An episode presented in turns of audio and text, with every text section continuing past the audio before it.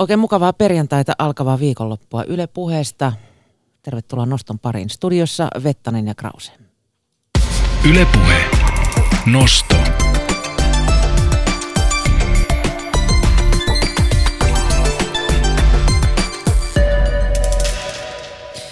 Koska nyt eletään muutoksen aikaa ja vuodenvaihde näkyy tilastoissa eropiikkeinä, niin ongelmat nousevat usein pintaan. Miten pitää huolta parisuhteestaan? Kohta päästetään ääneen parisuhdevalmentaja ja eroista myöskin tohtoriksi väitellyt Hanna Ranssi-Matikainen. Ja entäs se rehellisyys? Tutustutaan myöskin menetelmään nimeltä radikaali rehellisyys, joka saattaisi tarjota jotain menetelmiä, keinoja myöskin tähän parisuhteeseen, mutta ihan muuhunkin elämään. Kuullaan siitä lisää. Kuulostaa mielenkiintoiselta. Kouluttaja ja eroohjaaja Tuulia Syvänen avaa tätä meille enemmän ihan tuossa tuota pikaa. Yle Puhe. Nosto. Parisuuden valmentaja Hanna Ranssi-Matikainen, tervetuloa Nostoon. Kiitos. Aloitetaan tällaisella äh, suppealla kysymyksellä, että mitä rakkaus on? No sehän oli hyvä heitto heti tähän alkuun. Kevyt aloitus. Kevyt aloitus, joo. Rakkaus on jotain sellaista, mä ajattelen, että se liittyy ihmisyyteen ylipäätään. Kun me ollaan ihmisiä, niin me halutaan olla rakastettuja. Ja sitten jos vedetään se tuonne parisuhdekenttään, niin me haluttaisiin olla rakastettuja jonkun tietyn ihmisen taholta, että me oltaisiin oltais se yksi ää, tärkein ihminen. Suurin osa ihmisistä kaipaa sitä, että mä olisin osa jotain laumaa ja siinä laumassa vielä erityinen, niin että mä tulisin nähdyksi. Ja mä ajattelin, että rakkaus liittyy jonnekin sinne rajapintaan. Entä sitten hyvä parisuhde? Miten, miten voiko sen jotenkin purkittaa, että tätä kaikkea se on ja tätä se toisaalta se ei ole? No hyvässä parisuhteessa mä ajattelen, että molemmat tulee yhtä lailla näkyviksi. Että siinä on, siinä on niin kuin kaksi tasaveroista yksilöä, jossa toinen ei ole alisteisessa asemassa siihen ää, toiseen. Monessa parisuhteessa valtataistelu esimerkiksi johtuu siitä, että toinen haluaa voittaa tai olla enemmän tai saada enemmän näkyvyyttä, tilaa ää, toisen, suht, toisen niin kuin, kustannuksella siinä suhteessa. Ja, ja mä ajattelin, että hyvä parisuhde on jotain sellaista, että siinä tulee molemmat sparratuiksi, molemmat saa kukoistaa. Mä tiedän, että Esa Saarinen ja Jason Lepojärvi molemmat puhuu kukoistamisesta, mutta se on mun mielestä hyvä sana, koska siitä parisuhteessa on pohjimmiltaan kysymys, että mä voin saada mun parhaan potentiaan esiin, kun mua sparrataan, kun mua rakastetaan. Että siellä on rakkaus pohjalla ja sitten tämä kukoistuksen näkökulma. Toi on tosi kaunis ajatus, että nostetaan se toinenkin ikään kuin johonkin paremmalle tasolle sillä mm. tavalla, koska monestihan sitten arjen jonkunlaisessa pyörityksessä niin se päätyykin siihen toiseen suuntaan vahingossa. Kyllä. Joo, siitä lytistäneeksi tai, tai masentaneeksi toista. Niin, kyllä se oli, se oli mulle ittenä, itse nuorena oli sellainen ajatus, että mä haluaisin sellaisen parisuhteen, että vanhana olisi kaksi sellaista niin kuin elämästä nauttivaa kumppanusta, eikä sellainen, että toinen olisi rutistunut rusinaksi ja toinen loistaisi ja kukoistaisi suhteessa. Silloin se puhuu niin kuin pitkän elämänkaaren, jompikumpi on jäänyt vähän varjoon ja, ja mä, tavoitteena olisi se, että molemmat saisivat loistaa suhteessa. Mm. Eikö tämä ole myös vähän persoonakysymys? On. Toki me olemme persoonina erilaisia. Toinen on esille tulevampi, toinen on vetäytyvämpi. Mutta siitä huolimatta sä voit olla niin kuin sinut itsesi kanssa ja nauttia siitä omasta olostasi. Ja silloin jos olet kovasti jättänyt käsittelemättä asioita tai jäänyt toisen puolisen varjoon, niin silloin se ehkä näkyy jollain tavalla sun olemuksesta. Saatat olla katkera, äh, puhua sieltä negatiivisen tarinavarannon puolelta jatkuvasti asioita. Ja mä ajattelen, että siinäkin ihminen tekee semmoisia valintoja, jotka vaikuttaa sitten sinne tulevaisuuteen ja näkyy ehkä hitaalla syklillä. Mm. Se on vaan monta kertaa on, on nähnyt sellaisia tapa, tapauksia, että tuota, vaikka, vaikka kuinka yrittää pitää, pitää puolensa ja niin kun tulla samalla tavalla esiin, niin se arki sitten jotenkin latistaa ja ne roolit muodostuvat ikään kuin itsestään. Kyllä, joo. Joo, siis helposti tulee huonot roolimallit sieltä omasta kodista. Usein siis nimenomaan pikkulapsivaihe, jossa katsotaan tutkimuksia, niin pikkulapsivaihe on se, joka taianomaisesti aktivoi sellaiset roolimallit, jotka omasta kodistaan havainnut, että nämä ei todella toimi. Ja siitä huolimatta mä alan toistaa niitä. Eli siinä joutuu tekemään paljon töitä, että ei toistaisi jotain sellaista, mikä on nähnyt toimimattomaksi. Niin puhutaan tuosta myöhemmin, koska toihan on sitten helposti se, että, että mä teen kaiken päinvastoin kuin mitä mä oon nähnyt ja kuinka sekään sitten ei välttämättä kävikään olekaan kovin, kovin tehokas menetelmä. Mutta mitä jos tämmöiseen huonoon kierteeseen on päätynyt, mistä Miia äsken puhui, niin voiko sen kääntää yksin vai vaatiiko se sen, että molemmat on jotenkin sitoutuneita samalla viivalla ja haluaa tehdä töitä sen eteen? No ideaalitilanteessa on, kun lähdetään parisuhdetta hoitamaan tai parantamaan, on se, että molemmat tahtoo sitä muutosta. Mutta suurimmassa osassa tapauksessa on niin, että toinen tahtoo enemmän, toinen tahtoo vähemmän. Eli siinä on sellainen lähtökohtainen ristiriita usein olemassa. Ja jo yhden tahdolla voi tehdä paljon. Eli parisuhde, kun se on kahden roolin näyttämö, jossa on kaksi, kaksi roolia, ja kun toinen lähtee muuttamaan omaa toimintaansa, se väistämättä vaikuttaa toisen toimintaan. Eli jos mä lähden tekemään myönteisiä tekoja mun tunteistani piittaamatta silloin, jos ollaan päädytty tällaiseen huone, huonoon kierteeseen, niin sillä omalla valinnalla toimia positiivisesti mä väistämättä pakotan sitä toista muutokseen. Toinen ei välttämättä heti lähde siihen leikkiin mukaan, mutta sitä pystyy ainakin kokeilla. Voisinko mä tehdä yksin jotain ja sitten katsoa, mihin suuntaan se lähtee etenemään. Eli sen takia kannustan aina, että vaikka se olisi vain sinun oma toive eikä toinen kumppani olisi, ei olisi ollenkaan samalla viivalla, niin silti aina voi kokeilla. Mm. Kerro joku konkreettinen esimerkki tällaisesta tilanteesta. Puhetapa. Puhetapa, miten mä puhun toiselle, niin se on yksi sellainen ää, ja pienet rakkauden arjen teot. Jos täytyy hyvin kaksi konkreettista asiaa, niin niillä pystyy jo tekemään paljon. Sitten kolmas, jos haluaa mennä, mennä pikkusen vielä, niin tekemättä jättäminen. Eli se, että mä en teekään niin paljon, vaan mä teen vähemmän, niin se pakottaa sen toisen myöskin, että olisiko minusta, pystyisinkö tarttumaan arjessa johonkin sellaiseen, mikä, mikä on ollut toisen tontilla ennen. Eli ne on kolme sellaista keskeistä niin kuin roolimuutosta, mitä pystyy tekemään. Ää, kaunis puhe on sellainen, mikä on meille tyypillistä, kun me eletään vähän vieraampien ihmisten kanssa tai meidän omien ystävien kanssa. Silloin on hyvä niin ja helppo. Niin sanotusti käyttäydytään. Kyllä, käyttäydymme nätisti. Ja kun me astumme sinne kodin seinien sisään, niin siellä meistä kuoriutuukin aivan erilainen ihminen. Ja ne normaalit käyttäytymissäännöt ei pädekään siellä, koska on, on tunnehistoriaa niin paljon sen puolison kanssa. Niin siihen kohtaan voisi kokeilla sitä, että mitä jos mä kokeilenkin puhua samalla tavalla kuin siellä mun. Mä kohtelen kumppaniani yhtä hyvin kuin mun ystäviä, niin se sillä kyllä pääsee pitkälle. Ja sitten just nämä rakkauden teot, se tarkoittaa sitä, että mä otan selvää siitä, mistä toinen tykkää. Ja jos mä en tiedä sitä, mä vihjailen, kyselen häneltä, tiedustelen, minkä värisistä kalsareista tykkää tai millaisista kukkasista tykkää tai karkista tai joku sellainen, joka ei maksa paljon, joka ei vaadi paljon vaivan näköä, mutta kertoo siitä, että sä oot mulle tärkeä. Ja vaikka yksi tällainen asia päivittäin, niin se tuo sellaista lämpöistä ää, värinää suhteeseen, vaikka se olisi miten kylmi, kylmillä kierroksilla mentäisi sillä hetkellä. Mutta toi, että et tekee niitä kivoja tekoja ja huomioi sitä kumppania, jos tuntuu jo valmiiksi siltä, että kaikki kotityöt vaikka lankeaa omaan niskaan, niin pitääkö sittenkin vielä tehdä enemmän? Ei, kun just vähemmän.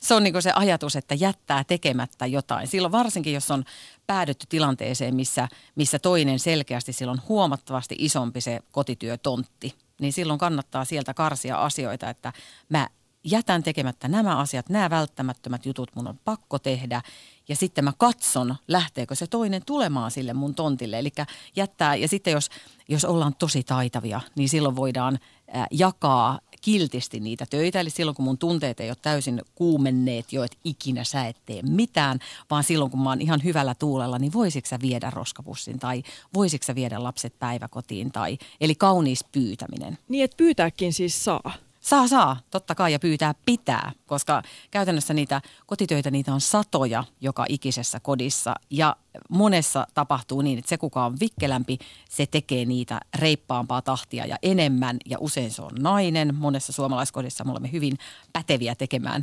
asioita, ja sen takia se tontti kasvaa koko ajan, ja sitten helposti tulee se nalkuttava akka, joka aina, että ikinä sä et tee mitään, mutta ei pyydä ensin, että, että voisitko sä. Tai sitten se lähtee siitä, että se tekee kumpaa ekana ärsyttää. Saattaa Joo, olla hirveän, hirveän tota eri tasolla nämä ärsytyskynnykset. Ja usein on. Me ollaan aina erilaisia ihmisinä.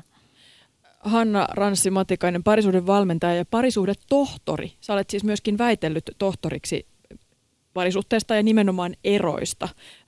Sä oot tutkinut eron partaalla olevia pareja. Mikä sitä elämän kuormaa tyypillisesti kasvattaa? Onko se niin kuin... Onko se ongelma, jos eron partaalle tai kriisiin päätyy, niin, niin onko se ongelma parisuhteessa, siinä toisessa, siinä kumppanissa vai useammin itsessä? No mä lähtisin vielä laajemmin. Mä ajattelen, että ei kumppanissa, ei minussa, vaan ehkä se yhteiskunnallinen kupla, jonka sisällä me eletään. Jos mä ajattelen omia tutkimustuloksia, niin isoin syy, mikä mainittiin aina ensimmäisenä erokriisin, oli elämän kuormittavuus. Ja se kuormittavuus syntyi siis työ- ja perheen yhteensovittamisesta ja henkilökohtaisista elämäkriiseistä, eli ikään kuin siitä omasta taustasta nousevista asioista, mitkä mä väistämättä tuon parisuhteeseen, tahdoin mä tai en. Eli parisuhde on se seuraava näyttämö, missä mä käsittelen niitä asioita, mitkä on jäänyt sitten omassa menneisyydessä käsittelemättä. Kaikki ne tunteet tulee sinne ja se on niin kuin hyvä mahdollisuus ja huono mahdollisuus, koska käytännössä se tarjoaa toisen kerran sille, että mä saisin perusturvallisuutta, mitä jäin ehkä vaille, tai saisin hyväksyntää, jota jäin vaille, tai tulisin näkyväksi suhteessa, jos perheessä jäin näkymättömäksi. Mutta usein me toistetaan juuri niitä samoja asioita, eli se vaan hyvin sellaista tietoista paneutumista omaan itseen ja omaan menneisyyteen usein se parisuhde edellyttää. Niin kuinka yleistä toi muuten on, että, että on jäänyt vaille jotain hyväksyntää tai, tai lämpöä tai rakkautta? No sanoisin, että suomalaisessa kulttuurissa se on kauhean yleistä, eli moni puhuu aina siitä, että mun perusturvallisuus ei ollut sellaisella tasolla, että se olisi antanut eväitä hyvään parisuhteeseen. Eli käytännössähän koko parisuhteen se asia perustuu luottamukseen. Ja perusturvallisuuden puute taas nimenomaan rapauttaa sitä luottamusta. Eli en uskalla edes sitoutua siihen toiseen, hylkään nopeasti ennen kuin itse tulen hylätyksi. Ja sellaista peliä saatetaan pelata tosi monta vuotta. Ja sitten, mutta luottamus on vasta se peruspalikka, minkä päälle sitä hyvää parisuhdetta voitaisiin lähteä rakentamaan. Ja ennen kuin se sitten niin kuin jollain tavalla siinä suhteessa löytyy turva ja luottamus, niin sitten on helpompi tehdä niitä kivoja asioita toiselle. Aika usein puhutaan näistä varhaislapsuuden kiintymyssuhteista ja siitä, kuinka tärkeää se vuorovaikutus ja just tämä perusturvallisuus on, siis viime aikoina on puhuttu, mm. ei nyt kovin pitkään vielä. Mutta onko siis, onko aikuisenkin parisuuden jonkunlainen kiintymyssuhde? On. Se on ehdottomasti, se on niin kuin ihmisen, parhaimmillaan se on ihmisen läheisin tunnesuhde. Eli käytännössä ää, ikään kuin irtaudun niistä lapsuuden perheen vanhemmista, eli siitä varhaisemmasta tunnesuhteesta liittyäkseni siihen puolisoon.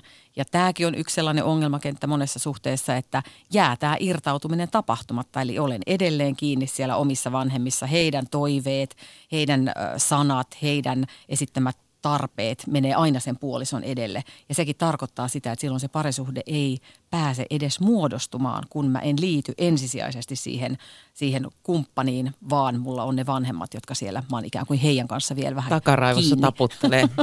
Mut miten toi niinku sopii yhteen toi ajatus semmoisen jonkunlaisen ideaalin, mihin itse ainakin törmää, että kaksi itsenäistä aikuista kohtaa ja heillä on omat elämänsä, mutta silti he jotenkin jakaa sen? Että et onkin tämmöinen kiintymyssuhde, että pitäisikin olla jotenkin pystyä niinku olemaan myös heikko ja heittäytymään. No meillä, me, meillä on vahva ideaali siitä, että kaksi itsenäistä ja meillä on hirveän vahvat identiteetit, siis meidän ammatillinen identiteetti, meidän osaamisidentiteetti, meidän ystäväidentiteetti. Me rakennetaan tosi monenlaisia identiteettejä. Sitten kun me mennään parisuhteeseen, niin käytännössä minä ainakin ajattelen, että tapahtuu pieni sellainen taantuminen näissä meidän hienoissa identiteeteissä, kun me lähdetäänkin luomaan yhdessä meidän yhteistä identiteettiä.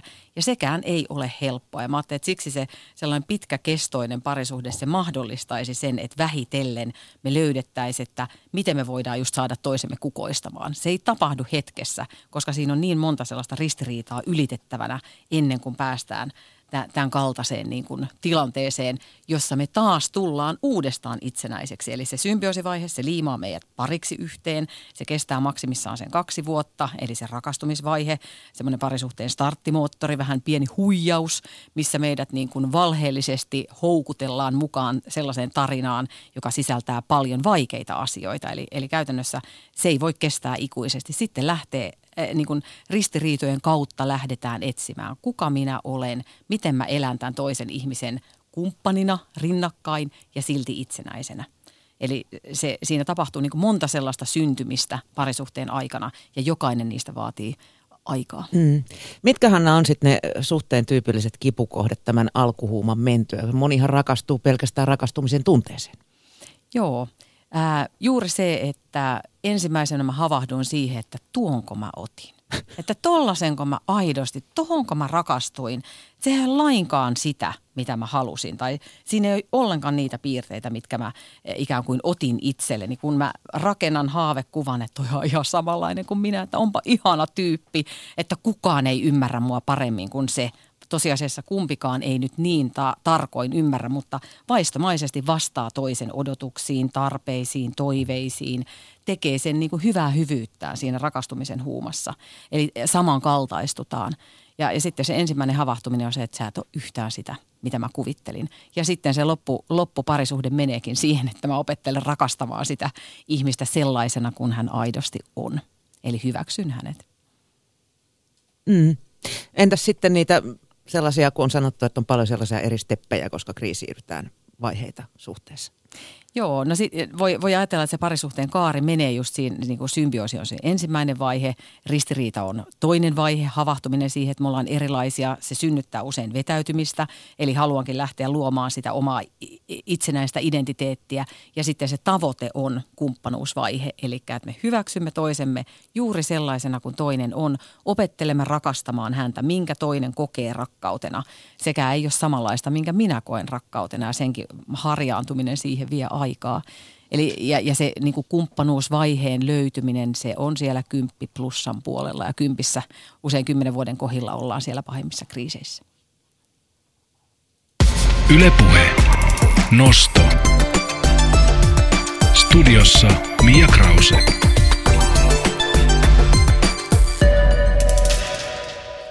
Parisuhteesta puhutaan siis Nostossa. Kello on nyt kaksikymmentä minuuttia yli yksitoista aivan tuota pikaa.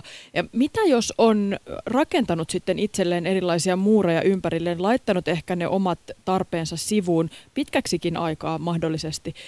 Miten tätä muuria voisi lähteä purkamaan ja jotenkin saada parempaa vuorovaikutusta ympäristöönsä? Yksi vaihtoehto, jota nyt viime aikoina on Suomessakin esiintynyt, on radikaali rehellisyys. Perehdytään tähän kiinnostavan kuuloiseen menetelmään ja ajatukseen. Puhelimessa on ero-ohjaaja ja radikaali rehellisyyskouluttaja Tuulia Syvänen. Tervehdys. No hei. Kannattaako rehellisyys aina? No mun mielestä kyllä. Ja, ja kun puhutaan rehellisyydestä, niin, niin tota, mä näen sen niin, että, että kyse on myöskin siitä, että, että, että mikä se motivaatio on asioiden sanomisessa. Eli, eli mun mielestä rehellisyys ei ole sitä, että, että oksennetaan toiselle omia asioita, vaan, vaan se motivaatio lähtee siitä, että mä haluan, että meillä on hyvä yhteys, mä en halua salata asioita. Niin minkälaisi... Tai sitten jos oksentaa, niin omistaa tavallaan sen myöskin. Ja tästä on kyse, mulla on paha olla, mä haluan vaan nyt niin kuin antaa tulla. Ootko valmis kuuntelemaan, tästä on kyse. Minkälaisia valheita me tyypillisesti kerrotaan, joko itsellemme tai sitten muille? No yksi ehkä iso asia on se, että mitä jätetään sanomatta. Eli, eli niin kun, sit voi sanoa itselleen, että teknisesti mä en valehdellut, kun mä en sanonut mitään, mikä ei pidä paikkaansa, mutta jätin jotain todella oleellista sanomatta. Et se on yksi. Sitten toinen tietysti, että et niin kun kaunistellaan, pieniä valkoisia valheita, ö, pelätään, että toinen pahoittaa mielensä ja, ja, ja sen takia ei sanota ihan juuri niin kuin asia on, vaan, vaan pikkusen niin kuin jotenkin nätimmin tai toisella tavalla. Kelle näitä valheita kerrotaan? No sekä tietysti itselle että, että muille, mutta et, et lähinnä, lähinnä mä ajattelen, että miten niin kuin me kommunikoidaan toisten kanssa. Et, et jos tietysti niin kuin itseään huijaa, niin on hirveän vaikea olla niin kuin toisillekaan rehellinen. No mutta itse... paljon me sitä lähiympäristölle tehdään, joo. Mä itse huomaan, että mä syyllistyn juurikin tämmöiseen asioiden kaunisteluun ja syynä on usein se, että... että en joko halua antaa itsestäni sellaista kuvaa, että ei kiinnosta tai en välitä, tai sitten vaikuttaa epäkunnioittavalta niin kuin toista kohtaan. Että vähän niin kuin pelastaa myös sen toisen kasvot mm. tämmöisessä Joo. vuorovaikutustilanteessa. Mitä haittaa tämmöisestä pienestä Joo. valkoisesta valheesta on? Mit, mitä mitä no, valehtelu ensin, aiheuttaa? Niin. Mitä, mitä vaikutuksia sillä on? No ensinnäkin tota, mä uskon, että, että ihmiselle itselle se, että koko ajan niin kuin screenaa, että mitä mä saan sanoa ja mitä en, niin se on aika raskas tapa elää. Ja niin kuin se jopa niin kuin tuntuu ihan kehollisella tasolla, jos koko ajan, koko ajan niin kuin joutuu valvomaan ja harkitsemaan, että mitä voi sanoa ja kelle on kerrottu mitäkin. Ja tietysti se vaikuttaa hirveästi siihen, että, että minkälaisia ihmissuhteita on ja, ja, ja miten, minkälaista niin kuin läheisyyttä ja yhteyttä kokee muiden kanssa. Että kyllä se kärsii. Ja mä, mä niin kuin uskon myöskin siihen, että ihmiset haistaa aika hyvin, että tässä nyt ei ollut ihan koko juttu tai että hetkinen. tarkoittikohan se oikeasti tota, jolloin siihen tulee semmoista etäisyyttä välillä, koska sitten ehkä se toinen ei myöskään uskalla kysyä, että onko se nyt oikeasti ihan näin. Hmm. No, mitä sitten parisuhteessa tämä rehellisyys tarkoittaa? Sanoit jo tuossa, että se ei ole välttämättä sitä, että oksentaa kaiken hallitsemattomasti toisen päälle, mutta jotenkin tuntuu siltä, että itse en ainakaan haluaisi olla parisuhteessa, jossa, jossa tota, puoliso työpäivän, raskaan työpäivän jälkeen rojahtaa sohvalle ja, ja puskee ulos kaiken väsymyksensä ja kurjan fiiliksensä mun päälle. Um, no mun mielestä parisuhteessa on sitä, että et, tota, kumpikin saa olla sitä, mitä on. Ja, ja niin kuin, että voidaan olla sitä rehellisesti, jolloin sanotetaan myöskin niitä vaikeita asioita. Ja, ja se, että et, et jos on paha fiilis ja on siinä sohvalla, niin tavallaan, että ennen kuin alkaa sen niin kuin oksentamisen, että hei, nyt mulla on niin kuin todella huono päivä, nyt mä haluan vaan niin kuin antaa tämän tulla, onko tämä sulle ok. Mm. Ja niin kuin myöskin tavallaan hahmottaa se, että, että se, mitä minusta tuntuu, mitä musta on menossa, on niin kuin täysin minustakin ja minun vastuuni, että kukaan ei voi saada mua tuntemaan niin kuin itseni vihaiseksi, surulliseksi tai muuta, vaan mä reagoin niin kuin omasta persoonasta ja historiasta käsin. Että myöskin hahmottaa sen. Mm. Mm. Ö, muutama vuoden takaisin tutkimuksen perusteella puolestaan niin kuin valkoiset valheet voivat lujittaa ö, yhteisöä tai, tai parisuhdetta. Ö, Aalto-yliopiston professori Kimmo Kaski sanoi, että jos vaikkapa puolisoni on ostanut itselleen uuden vaatekappaleen ja kysyy siitä minun mielipidettäni, niin en tietenkään sano sitä rumaksi, vaikka oikeasti ajattelisikin niin. Olemalla epärehellinen huolehdin siitä, että suhteemme säilyy. No, voihan sanoakin elää, mutta itse en missään nimessä suosittelisi. Että et myöskin edelleen sen voi, voi niin kuin sanoa monella tavalla, mutta että et, et mä niin kuin tuommoisesti sanoisin, että Et nyt mä pelkään, että sä saatat suuttua tai loukkaantua tai sun tulee paha mieli ja sä oot mulle sen verran tärkeä, että mä en piti valehdella sulle. Sä kysyit multa, musta toi ei sovi sulle, minä en pidä tosta. Ja sä saat pitää ihan mitä sä haluat päälläsi, koska se on niinku sun valinta.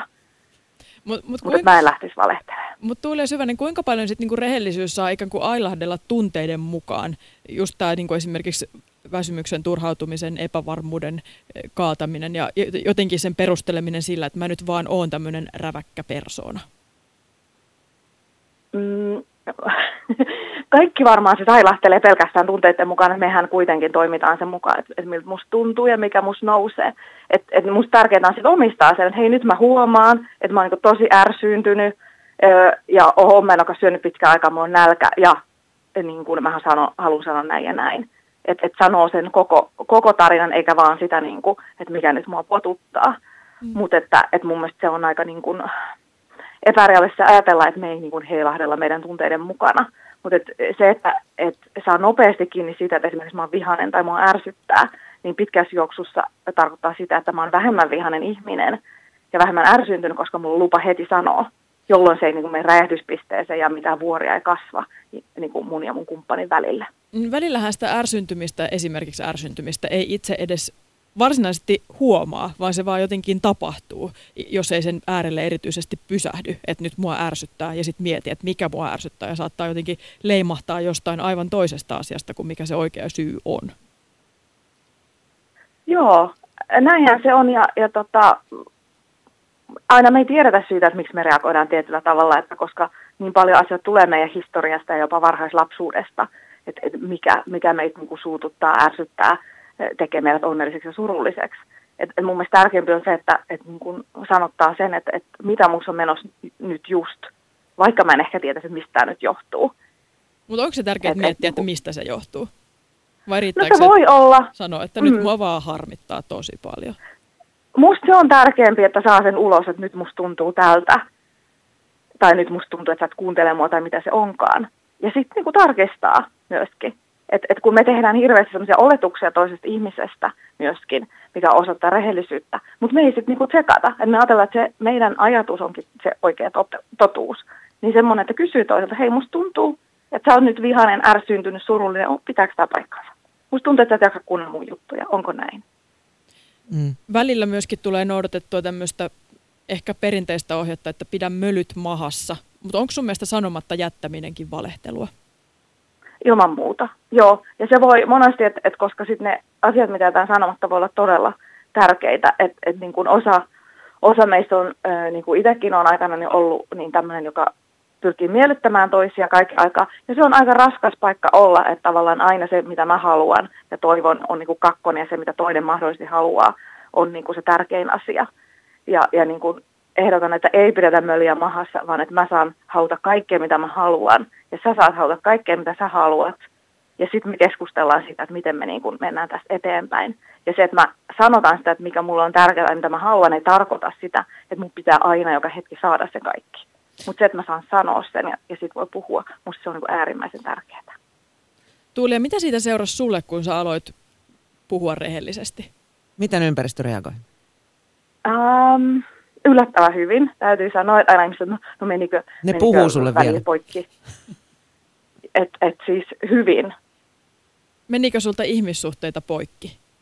Ei. Ei ole mennyt. Ja siis hirveän vähän niin kuin tunnen tapauksia, että olisi mennyt ihmiset, jotka harjoittaa radikaalia rehellisyyttä. Että et tota, mä sanoisin, että mun elämäni on rikkaampaa ja mun ihmissuhteeni on läheisempiä. Että mä, mä tunnen enemmän niin kuin läheisyyttä, lämpöä ja rakkautta ihmisiä kohtaan mun lähellä, koska mä voin olla juuri niin kuin oma itseni. Mä voin juuri niin kuin sanoa sen, mitä musta liikkuu. Ja mä, mä niin kuin terve, toivotan tervetulleeksi sen, että, että ihmiset muun ympärillä myöskin kertoo, että miltä heistä tuntuu. Niin kuinka vastavuorosta tämmöisen radikaalin rehellisyyden tulee olla? No ilman muuten pitää olla, että, että mun mielestä se ei ole rehellisyyttä, että vaan mä saan olla rehellinen ja sä et, että, että siihen liittyy se, että, että, että mä haluan kuulla kaiken sen, mitä sillä toisella on sanottavaa. Ja jos se nostaa musta jotain, niin sitten puhutaan siitä myöskin. No mutta eikö se ole vaikeaa? Kuitenkin ihmisillä on vähän niin kuin semmoinen sisäänrakennettu tahto miellyttää, niin, niin tota, yhtäkkiä kun radikaali rehellinen Tuulia paukauttaa paikalle, niin tota, miten se vaikuttaa ympäristöön? Niin, iskeekö defenssit päälle siinä kohtaa? Ähm, no voi iskeä. Ja, ja mikä siinä? Sitten jos niin kun ite, itessä huomaa, että hei, nyt mä huomaan, että mä oon niin vähän defensiivinen, tai että hei, mä huomaan, että musta käy näin ja näin, tai hei, mä haluan väitellä, mä oon eri mieltä sun kanssa, niin sitten sanoo senkin. Tai niin kun, jos, jos ajattelee, että, että toisella on käynyt, niin sitten sanoo senkin, että hei, että Että onko se niin, että tämä on susta vähän rankkaa? Onko niin, että sä et halua kuulla enempää? Että et mitä sus on menossa, voit sä kertoa? Mä luin tuossa joku aika sitten filosofi Esa Saarisen haastattelun Helsingin Sanomista, ja hän puhui siinä sen puolesta, että esimerkiksi puolisosta pitäisi aina puhua kauniisti. Esimerkiksi sanoa, kutsua häntä rakkaaksi sen sijaan, että vaikkapa vitsillä eukoksi tai emännäksi. Mutta tavallaanhan sekin on valehtelua, koska eihän kaikki voi olla koko ajan ihania ja rakkaita ja tuntua ihanilta ja rakkailta. Joo, näin se varmaan on. Että et mä näkisin sen niin, että et kun mulla on lupa sanoa ne, ne niinku tilanteet, kun musta tuntuu pahalta, mä oon, mä oon vihainen, suuttunut, ähm, pettynyt, surullinen, ärsyntynyt, niin sitten tavallaan se, se tota, rakkaus ja, ja lämpö ja välittäminen tulee aidosti, koska mulla on lupa olla kaikkea sitä, mitä mä oon kussakin hetkessä. Että ei niinku silleen feikillä, että et kutsuu rakkaaksi hampaat irvessä, koska kyllähän se... se toinen sen haistaa silloin, että ei se ole niin kuin aitoa. Mutta Mut eikö silloin uskon, olisi että... parempi jättää just sanomatta? Silloin olisi parempi jättää sanomatta se rakas. Ja, ja tota, esimerkiksi mulla on sellainen tapa mun kumppanin kanssa, että me joka päivä päätetään, että tänään ollaan yhdessä edelleen. Ja, ja on ollut päiviä, että mä oon sanonut, että, että kyllä mä tänäänkin valitsen olla sun kanssa, mutta nyt just on vaikea sanoa se, koska mä oon vihainen sulle. Siis tämä radikaali rehellisyys kuulostaa tämmöiseltä vuorovaikutusmenetelmältä, jonkunlaiselta... avulta siinä kohtaa, kun, kun, kun apua tarvitaan jostain syystä. Mihin se sun mielestä sopii? Minkälaiseen käyttöön se sopii? Sopiiko se kuuriluonteeseen vai päivittäiseen käyttöön? No mun mielestä se, niin kuin mä itse näen sen, että se on enemmän elämäntapa, koska niin kuin, se, että joskus on rehellinen, joskus ei, niin, niin tota, siinä ollaan siinä samassa tilanteessa, että, että on aika raskasta elää. Että kyllä mä suosittelen, että, että tota, on mahdollisimman rehellinen avoin kaiken aikaa. Niin kuin sen takia se on mulle hyvä ja mun ihmissuhteille hyvä. Ja, ja eihän se aina ole helppoa, varsinkin alussa. Mutta mut mä näen sen, että se on niin kuin lihas, jota reenaa. Että se tulee pikkuhiljaa helpommaksi kertoa avoimesti, miltä musta tuntuu ja kysyä toiselta, että et mitä hänessä on menossa. Entäs sitten, kun molemmat on rehellisesti täysin vastakkaista, vastakkaista mieltä asioista? Miten rehellisyys ja riitely sopivat yhteen? No erittäin hyvin. Et, et niin kuin mä näen, että et riitely on osa elämää ja se on ihan normaalia, mutta että, et kun pysy, erotetaan se, että mikä on faktaa ja mikä on tunnetta, niin se tekee niin kuin riitelystä helpompaa. Ja se, että mulla on lupa, lupa riidellä, mun on lupa suuttua ilman, että yrittää niin kuin jotenkin painaa alas sitä omaa kiukun tunnetta. Niin silloin se riitely on jotenkin puhtaampaa ja sitten myöskin se loppuaikana, ettei niin kuin kestä ikuisesti. Mm, mutta se vaatii myös sen riitelyn osaamisen taidon, eikö totta? No joo, ja, ja kyllä mä sanon, että parempi riidellä huonosti kuin olla riitelemättä ollenkaan. Nyt jos joku räjähtää joskus, niin siihen niin kuin maailman loppu eikä kukaan kuole. Että sitten myöhemmin voi todeta, että sori, nyt tuli vähän liikaa volyymiä. Tuulia Syvänen, eroohjaaja ja radikaali rehellisyyskouluttaja. Anna vielä tähän joku vinkki, jos, jos nyt tästä tuli inspiraatio ja, ja haluaisi kokeilla tämmöistä rehellistä lähestymistapaa, radikaalisti rehellistä lähestymistapaa elämässä, niin mitä, mitä voi, mistä kannattaisi aloittaa vaikka tänään kokeilla? Ähm, mä ehdottaisin, että silloin kun joku asia nyppii ja tuntuu, että se on vaikea sanoa, niin aloittaa sitä, että hei, mun on vaikea kertoa sulle tätä. Mä pelkään, että sä loukkaannut tai suutut, mutta mä haluan kertoa siitä huolimatta, koska on tärkeä mulle. Ja mä en halua, että on niinku asioita, joita mä jätän sanomatta sun kanssa. Ja sit kertoa. Tavallaan ei sit sekata se, että, että mitä musta on menossa. Jännittääkö mua sanoa joku, pelottaako mua, että sä suutut tai loukkaannut. Ja, ja toinen on se, että, että ottaa aikaa varsinkin parisuhteessa, että istuta alas. Että kaikki se, mistä mä oon sulle vihanen ja kaikki ne asiat, mitä mä sus arvostan. Ja istutaan niin kauan, että kaikki on saatu sanottua. Ja jos jostain suuttuu, niin senkin saa sanoa. Tuulia Syvänen, kiitos näistä ajatuksista. Kiitos. Yle Puhe. Nosto. Kello on kaksikymmentäkuusi minuuttia vailla kaksitoista. Hanna Ranssi-Matikainen, miltäs radikaali rehellisyys kuulosti? No se kuulosti, siinä oli ihan hyviä periaatteita, eli se, että äh, suhde perustuu luottamukseen ja avoimuuteen. Käytännössä suhdetta ei oikein pysty rakentamaan, jos, jos mä en pysty olemaan oma itseni siinä suhteessa. Eli siinä mielessä se on tärkeää. Yksi sellainen asia, mikä tuli mieleen tuossa puhumisessa, että usein me aloitetaan just, että musta tuntuu, että sä et kuuntele mua.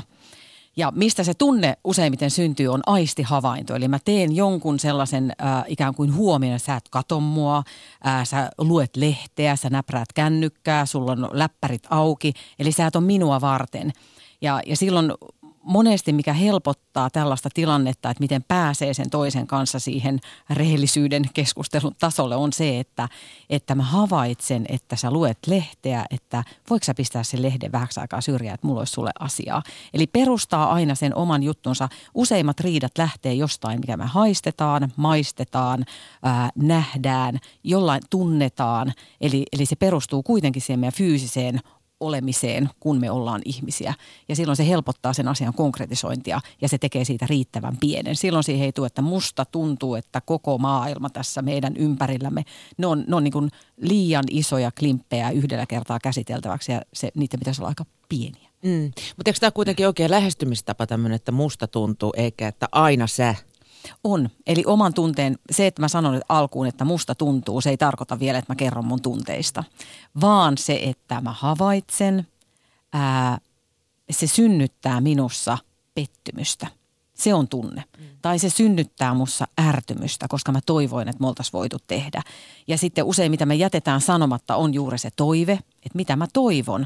Ja sitten vielä toiminta siihen päälle, että miten me voisimme yhdessä saavuttaa. Eli, eli se meidän niin kuin kommunikaation olisi hyvä noudattaa sellaista tietynlaista niin kuin kaavaa, jossa ää, tulisi eri asiat sanottua. Just nämä tulkinnat, musta oli hirveän hyvä, että Tuulia mainitsi myös se, että me tehdään toisistamme usein tulkintoja, mutta me ei tarkisteta, pitääkö ne paikkaansa.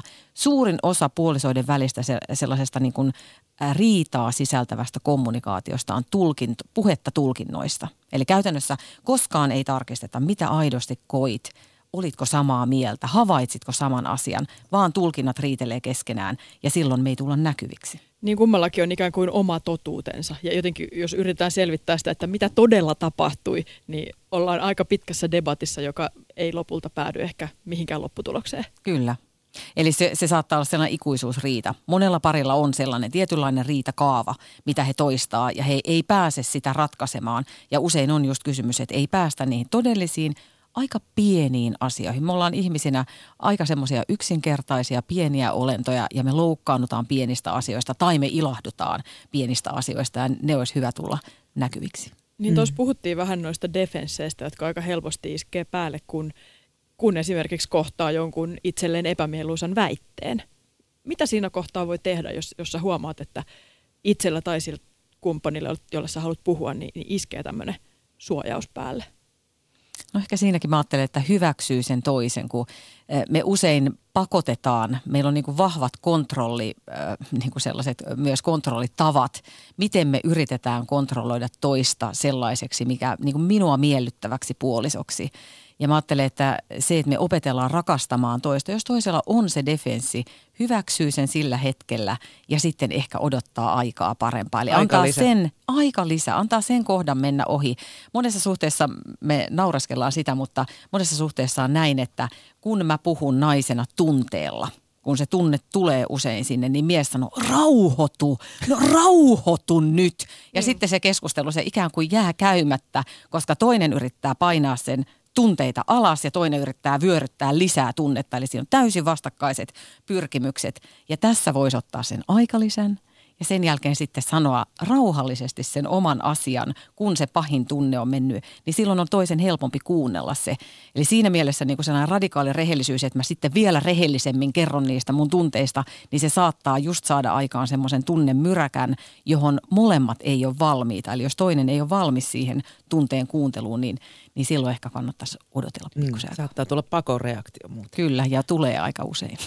Me, me saatiin viestiä WhatsAppin kautta. Koko elämäni olen ollut näköjään radikaalirehellinen tietämättäni. Valehteleminen ja sanomatta jättäminen on aina ollut erittäin vaikeaa. Mikä sun mielestä siis tämmöisten menetelmien, joka siis lopulta on aika yksinkertainen asia, rehellisyys on asia, mitä meiltä jotenkin lähtökohtaisesti odotetaan, vaikka se ei ehkä sellaisena aina toteudukaan, niin mikä tämmöisten menetelmien ja sen, että ne on nimetty vaikkapa nyt radikaaliksi rehellisyydeksi, niin on? Ää, mikä niiden hyvi, merkitys, hyvi, merkitys on? Ää, se, että me saadaan joku yksi työkalu ja meille kerrotaan yksinkertaisesti joku asia, niin mun mielestä se on, menetelmien hyvyys on siinä.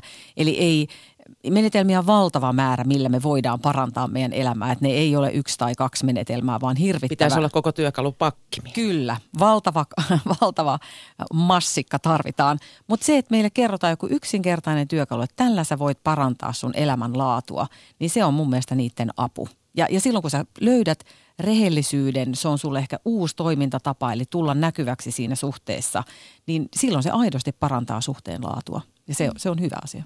Mm. Mitä mieltä sä oot tuosta, mä puhuin tuossa Tuulian kanssa tästä Esa Saarisen ajatuksesta, että, että jos päättää puhua kauniisti toisesta, niin koko todellisuus muuttuu paremmaksi. Ja tämä pätee myöskin parisuhteessa, jossa hän kannusti puhumaan kauniisti kumppanistaan, käyttämään kauniita nimityksiä, vaikka, vaikka vitsilläkin saattaisi vahingossa puhua jostain ikävämmillä sävyillä. Joo.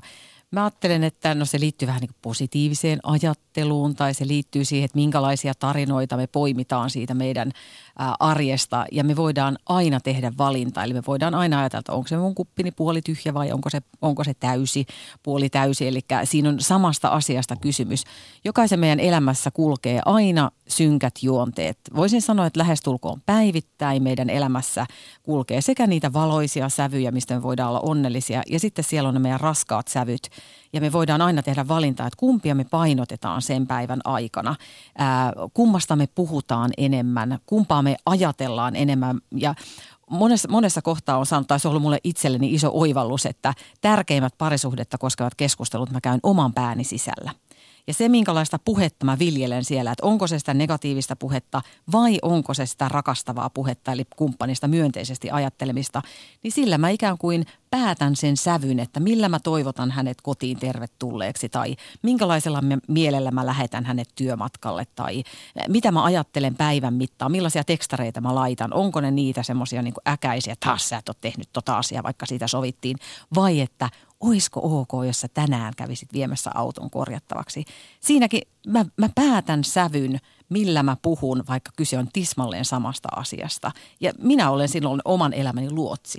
Mutta hei, toi on muuten mielenkiintoinen juttu, koska siis rehellisyys helposti tulee miellettyä joksikin negatiivisen sanomiseksi ääneen. Vähän samalla lailla, kun me mielletään, että kritiikki on jotain, jota kriti- et, et se on asia, että et siinä kritisoidaan, niin kuin vaikkapa jos puhutaan leffakritiikeistä. Että siinä mm. kritisoidaan tätä leffaa niin kuin kriittisesti tarkastellaan huonosti, huonoksi. Kyllä. Huonoja puolia nostetaan esiin. Niin rehellisyyskin jotenkin helposti painottuu sinne, että et tuodaan ne huonot puolet nyt vihdoinkin läväytetään ne pöytään. Kyllä. Mutta mut sekin on lopulta näkökulmakysymys se rehellisyys, niinkö? Joo. Mä, mä, ajattelen, mä ajattelen esimerkiksi vaikka työpaikalla, kun me sparrataan toisiamme. Sehän on aidosti, että mä tahtoisin, että sä tekisit paremmin ton saman asian. Ja me voidaan valita siinäkin se sävy, ää, millä, jos mä oon, ää, niin kuin tiedetään, että mä oon esimiehenä reilu, mä oon rehti, eli mä annan sen positiivisen palautteen, niin mulla on lupa myös puhua silloin se ikään kuin negatiivisempi asia, mutta mä voin sanoa sen toista kohottavasti. Eli mä, mä niin kuin nostan hänen integriteettiä, mä, mä varjelen sitä, että hänen kasvot ei mene, ja silti mä saan sanottua sen. Ja parisuhteessa mä ajattelen, että on ihan samanlaisesta kysymys, että me voidaan tuoda niitä negatiivisia asioita esille tai minua kiusaavia asioita, mutta tavalla, joka kunnioittaa toista. Että kysymys on kunnioittamisen kulttuurista, jota me voidaan harjoittaa siellä sekä parisuhteessa, työpaikalla, omien ystävien, lasten, lasten kesken ja valita, millaisia suhteita me ympärillemme luodaan sillä. Eli vähän niin kuin luoda sitä todellisuutta sinne meidän ää, omaan kuplaan. Hanna Ranssi-Matikainen, sä siis olet paitsi tutkinut ja väitellyt parisuhteesta, niin myöskin vedät parisuhdekursseja ja leirejä ja kirjoitat aiheesta myöskin blogia. Kannattaako parisuhteesta siis puhua ja kuinka paljon? No meidän yhteiskunta on siitä hassu tällä hetkellä, että me puhutaan parisuhteesta varmaan enemmän kuin koskaan. Koskaan ei olla tuotettu parisuhdepuhetta näin paljon, eli se on niin kuin hyvin semmoinen kiinnostava aihe, pinnalla oleva aihe, ää, sen takia, koska se tulee jokaista meitä iholle. Minä itse ajattelen, koska tuotan sitä parisuhdepuhetta, että ehdottomasti sitä kannattaa, kannattaa puhua niin paljon kuin mahdollista, koska se on, jos mä ajattelen yksittäisistä asioista, niin se lisää meidän elämän laatua tosi paljon. Jos meillä on hyvä parisuhde, joka tuottaa meille onnea, niin sehän säteilee meidän ystävyyssuhteisiin, naapurussuhteisiin, lapsiin, työpaikalle, se energisoi meitä. Kun taas sitten silloin, kun meillä on se hankalampi kohta parisuhteessa, niin se myös se niin kuin latistaa sitä meidän elämän kirjoa, väri, värisävyjä ja vie energiaa, eli silloin mä en, en ikään kuin pysty antamaan parastani, koska joku asia kiusaa mua, vie, vie multa voimia. Mutta kannattaako siitä puhua säännöllisesti? Eli kannattaako parisuhdetta hoitaa säännöllisesti? Joo, onko tähän kysymys? Pariskunnan keskustella omasta parisuhteestaan säännöllisesti? Hesari esimerkiksi ehdotti eilen parisuhteen vuosihuoltoa ratkaisuksi, ettei mene liialliseksi vatvomiseksi. Miltä se kuulostaa? Se kuulostaa hyvältä. Mä oon samaa mieltä. Parisuhteesta ei kannata siellä suhteessa itsessään puhua jatkuvasti. Se käy aivan liian raskaaksi. Eli käytännössä siellä kannattaa olla hauskaa, yhdessä tekemistä, ää, keveitä asioita, työelämästä. Semmoisesta, että se ei ole pelkkää parisuhdepuhetta. Kukaan ei jaksa sellaista. Ei taatusti. Eli sen takia tämmöinen vuosihuolto, puolivuotishuolto, jolloin erityisesti, että no nyt me puhutaan siitä turvallisessa ympäristössä, ehdottomasti kannattaa. No mitä sitten, miten siitä sitten kannattaa puhua siinä kohtaa, jos puhuu? Tässä myöskin törmäsin tämmöiseen vinkkiin, että, että miettikää aina ensin, että mikä on hyvin ja aloittakaa ja lopettakaa keskustelu kiitokseen. Eli tämmöinen hampparipalaute parisuhteessa. Joo, hampurilaismalli. Joo, Joo, kyllä. Kannattaa. Se, se, että me ollaan kiitollisia toisistamme, eli viljellään sitä niin kuin positiivista puhetta, että mitä hyvää me ollaan tuotu toisillemme, se ehdottomasti kannattaa. Sitten on ne hankalammat aiheet ja niillekin kannattaa, vaikka olisi parisuhdekriisi, eli oltaisiin kriisin keskellä, niillekin kannattaa varata rajattu aika, milloin niitä asioita käsitellään. Eli ei holtittomasti koko ajan suolleta kaikkea sitä, että mikä, mitä meidän tulisi käsitellä, vaan että se on tietty rajattu aika ja vielä niin, että toinen on tietoinen. Esimerkiksi voi vaikka laittaa aamulla tekstari, että sopiiko, mulle tuli tämmöinen asia mieleen, musta meidän olisi hyvä käsitellä tätä, kävisikö sulle tänään kello yhdeksän, mentäisikö saunaan? No silloin toinen voi ajatella, että okei, mä pistän puolisilta saunan päälle, mä vedän mun henkiset suojavarustukset ympärille, mä kuuntelen, mitä sieltä on tulossa. Eli vähän semmoinen pieni varautuminen kuin se, että tykitys alkaa saman tien ovelta, kun astuu sisään, jolloin ei ole millään tavalla varautunut. Kaikki tietää, miten se ilta päättyy. Se päättyy huonosti, sillä ei ole niin kuin toimintaedellytyksiä. Eli sen takia tällaiset niin kuin rajatut, pienet, säännölliset, niin niillä päästään pidemmälle. Mm. Aika harvoin sitten kuitenkin biorytmit tai mitkä tahansa parisuhteessa on täysin samalla levelillä samanaikaisesti. Puhutaan, puhutaan asiasta mistä tahansa tarpeesta. Öm, tosi harvaa ajatusten lukija, mutta mut monista asioista on ja tarpeista hirveän vaikea sitten kuitenkin puhua. Miten kertoa toiselle, jos puhutaan vaikkapa seksistä, että nyt ei kuule oikein nappaa? No tossakin ehkä se rehellisyys on hyvä lähtökohta. Ja se on ihan totta, että me ollaan erilaisia ihmisinä, eli meillä tulee erilaiset tarpeet eri kohdissa esille. Ja jos puhutaan nyt sitten seksuaalisista, seksuaalisista tarpeista, niin ne on sellaiset kanssa, mitkä useimmissa suhteissa ovat eri paria. Eli toinen tahtoo enemmän kuin toinen. Ja se ei ole sukupuolisidonnainen. Ehkä enemmän voidaan ajatella, että miehet haluaa enemmän seksiä ja naiset, naiset vähemmän. Mutta se vaihtelee elämänkaaren mittaan. Eli yhden parisuhteen sisällä siinä on aika paljon variaatiota. Kumpi on stressaantuneempi, kummalla on työpaineet äh, kiihkeämmät, äh, missä kohtaa kiertoa mennään naisilla, myös miehillä vaihtelee. Niin kuin se, että äh, sen asian vaan vireänä pitäminen ja niin kuin, että se on yksi osa sitä suhdetta, että sille luodaan tila ja mahdollisuus, eikä tehdä siitä niin rankkaa ja raskasta. Ja ei varsinkaan syytetä, että ikinä sä et anna mulle ja aina sä oot tollain pihtari. Niin ne on semmoisia, jotka luo negatiivista sävyä sinne suhteeseen, vaan pikemminkin tarjoutuu itse, että tässä mä oon, että oisko kiva, jos meillä olisi tänään kivaa. Vähän niin kuin semmoinen, että siinäkin voi tehdä kepeämmän sävyn, eikä niin sellaista niin kuin raskasta junttaamista. Voisiko siitäkin lähettää tekstarin päivällä, että varaudut tänään? Voi. Jos sulla on semmoinen fiilis, niin sitten varaudut tänään molemmat, että jes, nyt mä tiedän, mikä mua illalla odottaa. Ehtii vetää henkiset suojavarusteet päälle. No siinä tarvitsee vähän niin kuin riisua niitä suojavarusteita. Se oli se tavoite. Joo, joo. Miten sitten kuinka paljon on niin kuin luvallista tai kuinka paljon kannattaa vaatia toista täyttämään niitä omia tarpeitaan? Puhuttiin sitten kotitöistä tai seksistä esimerkiksi. Siinä voi tehdä itsensä näkyväksi, eli kertoa omista toiveista. Ja tuossa äsken mitä sanoit niistä tarpeiden kertomisesta, niin me suomalaiset, me ollaan opittu puhumaan kyllä. Meitähän syytettiin, sanotaan nyt sukupolvi sitten, että ei osata puhua tunteista, ollaan tuppisuita, ei puhuta siellä kotona mistään tärkeistä asioista. Me ollaan opittu puhumaan, mutta vieläkin se näkyväksi tuleminen, eli mä olisin, uskaltaisin kertoa omista niin kuin syvimmistä toiveistani tai jostain semmoisesta mulle itselle tärkeästä asiasta, niin hylkäämisen pelko on yllättävän iso, joka nousi mun tutkimuksessa esille, että mä pelkään tulla hylätyksi, siksi mä en tee itseäni näkyväksi. Ja, ja silloin, silloin niin kuin toisen on mahdotonta tietää, mitä mitä toinen kaipaa. Ja jos sitten vaikka kaipaa sitä seksiä useammin, niin silloin kun on hyvä tunnelma, voi sanoa, tiedäksä, että, että mä kaipaisin enemmän kuin kerran kuussa. Että olisiko se ok. Eli nyt rimaa mä laitoin sen tonne, tonne no, en, en laittanut niin, niin kuin korkealle tota rimaa, mutta joka tapauksessa, mikä ikinä se sykli onkaan. Tai että mä toivoisin, että sä te, te auttaisit mua enemmän ruoanlaitossa tai voisitko sä käydä pari kertaa viikossa kaupassa. Eli ihan siis ne on tavallisia arjen toiveita, tarpeita, niiden sanottaminen mukavassa hengessä, vaikka just viinilasillisen äärellä, niin, niin silloin toisen on he, paljon helpompi kuulla ne kuin se syytöksenä, että sä et ikinä anna, sä et ikinä tee, sä et koskaan käy kaupassa, mä raadan kaikki aina, niin ne on vaikeampia asioita kuulla. Hanna Ranssi-Matikainen tuossa äsken puhelimessa eroohjaaja ja radikaali rehellisyyskouluttaja Tuulia Syvänen sanoi myöskin, että parempi riidellä huonosti kuin ei riidellä ollenkaan. Onko se samaa mieltä? No mä taas, mä taas kiinnittäisin huomiota nimenomaan riitelytaitoihin ja niissä kahteen asiaan, eli siihen mun omaan tunnesäätelyyn. Me voidaan itse valita se, että miten me meidän tunteista kerrotaan.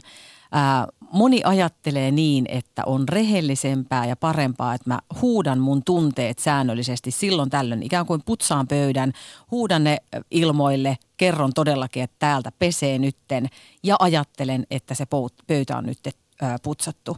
Mitä se suhteessa tekee se, että mä säännöllisin väliajoin räjähdän, niin käytännössä se syö turvallisuuden tunnetta ja luottamusta. Eli se ei suinkaan putsaa pöytää, vaan se jättää sinne aika semmoisen niin kuin arvaamattoman fiiliksen, että taas mun täytyy odottaa, että se kerä, kerryttää niitä tunteita. Sitten taas kuppi menee nurin ja taas se kerryttää niitä. Eli siinä ihminen on se, kuka on tämä räjähdysherkkä tyyppi, niin ei ole kannattava riitelymalli, koska se syö sen toisen kumppanin. Eli ikään kuin vie sitä tilaa, jos mä puhuin nyt tästä rusinaksi painumisesta siinä alussa, että toi, toisesta tulee rusina, niin helposti on, että se kuka tuuttaa tunteet pihalle, niin se väistämättä vie tilaa toiselta ja toinen ei uskalla taas omien tunteidensa kanssa tulla välttämättä näkyväksi, koska seuraukset on aika semmoiset niin kuin turvattomat. Eli sen takia tunteiden säätely, mä voin kertoa, että mä oon vihanen, mä oon tosi vihanen, mutta ei mun tarvitse käyttää tän enempää ääntä. Ja sitten mä voin kertoa, mistä mä oon vihanen, jos puhutaan negatiivisista tunteista. Että riitelytaidot, tunteiden sääteleminen, ehdottomasti turvallisuuden kannalta kannattavampi tie. Hanna Ranssi-Matikainen, parisuuden valmentaja, tohtori. Minkälainen vinkki sulla olisi antaa vaikkapa tälle päivälle, että miten rakentaa parempaa parisuhdetta? No ehkä sellainen, että voisi laittaa kaksi kaunista tekstiviestiä kumppanille, mitä sinussa arvostan. Kaksi asiaa, niin kuin, että näitä asioita mä sussa arvostan. Ja sitten kun hän astuu sinne kotiovesta, kumpi ikinä onkaan ensin tullut kotiin, niin ottaa halaa, antaa suukon ja sanoo, että onpa kiva, kun sä tulit kotiin. Siinä on sellaiset niin kuin hyvät pienet arjen vinkit, joilla on itse asiassa aika isoja seurauksia voi olla, jos näin säännöllisesti tekisi. Kiitos, kun pääsit Noston vieraaksi, Hanna Ranssi-Matikainen. Kiitos. Yle Puheessa Lindgren ja Sihvonen. Tiesitkö, Petteri, että, että ottelussa järjestetään myöskin tämmöinen, siis tapahtumassa järjestetään myös tämmöinen nelinpeli, jossa siis Jarkko Nieminen lyö hynttyyt yhteen Teemu Selänteen kanssa ja Peter Forsberg Roger Federerin kanssa. Ja Selännehän on jo ehtinyt toteamaan, että tällä kertaa Forsberg poistuu Helsingin areenalta häviäjänä. Siteraan äh, idolien Jouko Turkkaa. Oksennettua suklaata.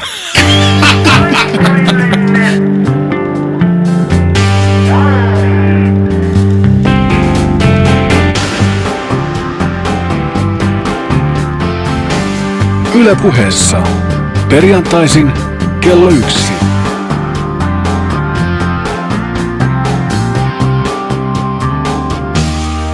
Lindgren ja Sihvonen.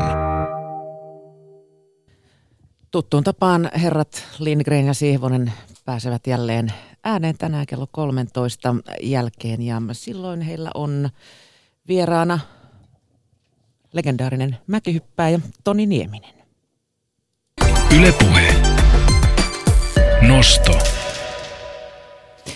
Kello on kuusi minuuttia vailla puolen päivän. Silloin vuorossa uutiset.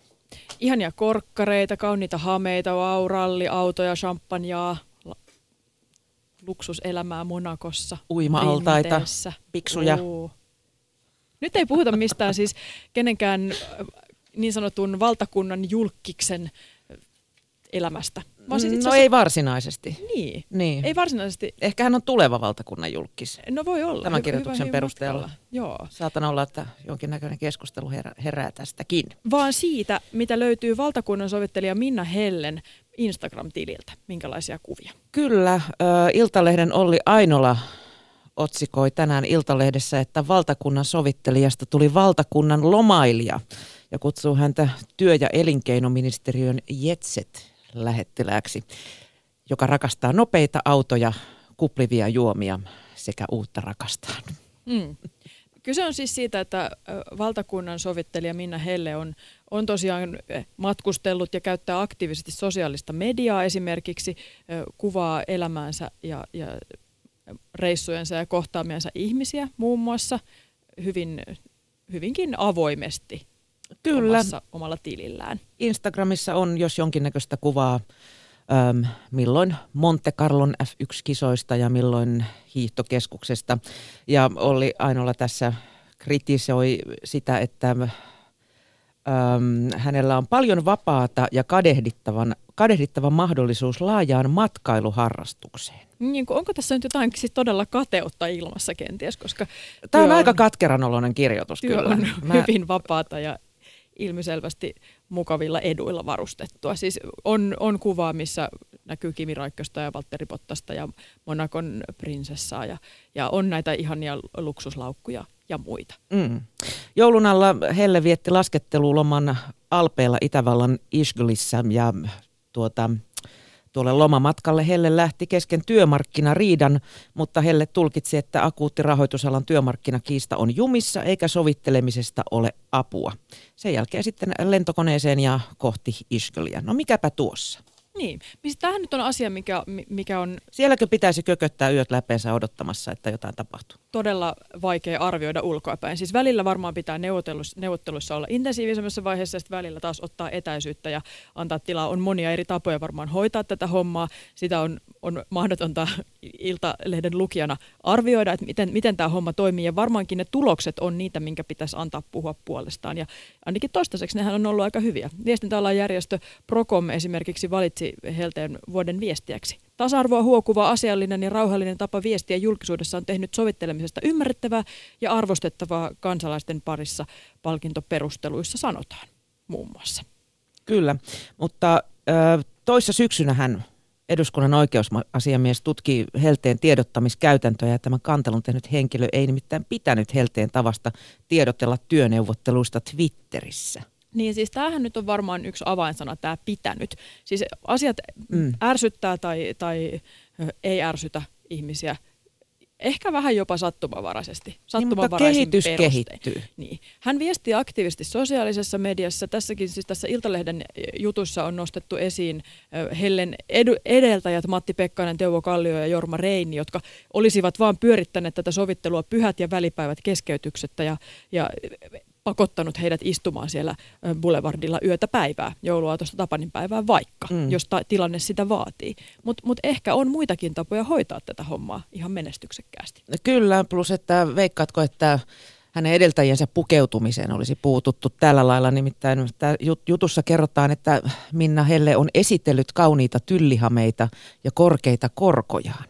No hänellä hei. on myös ballerinatyyli.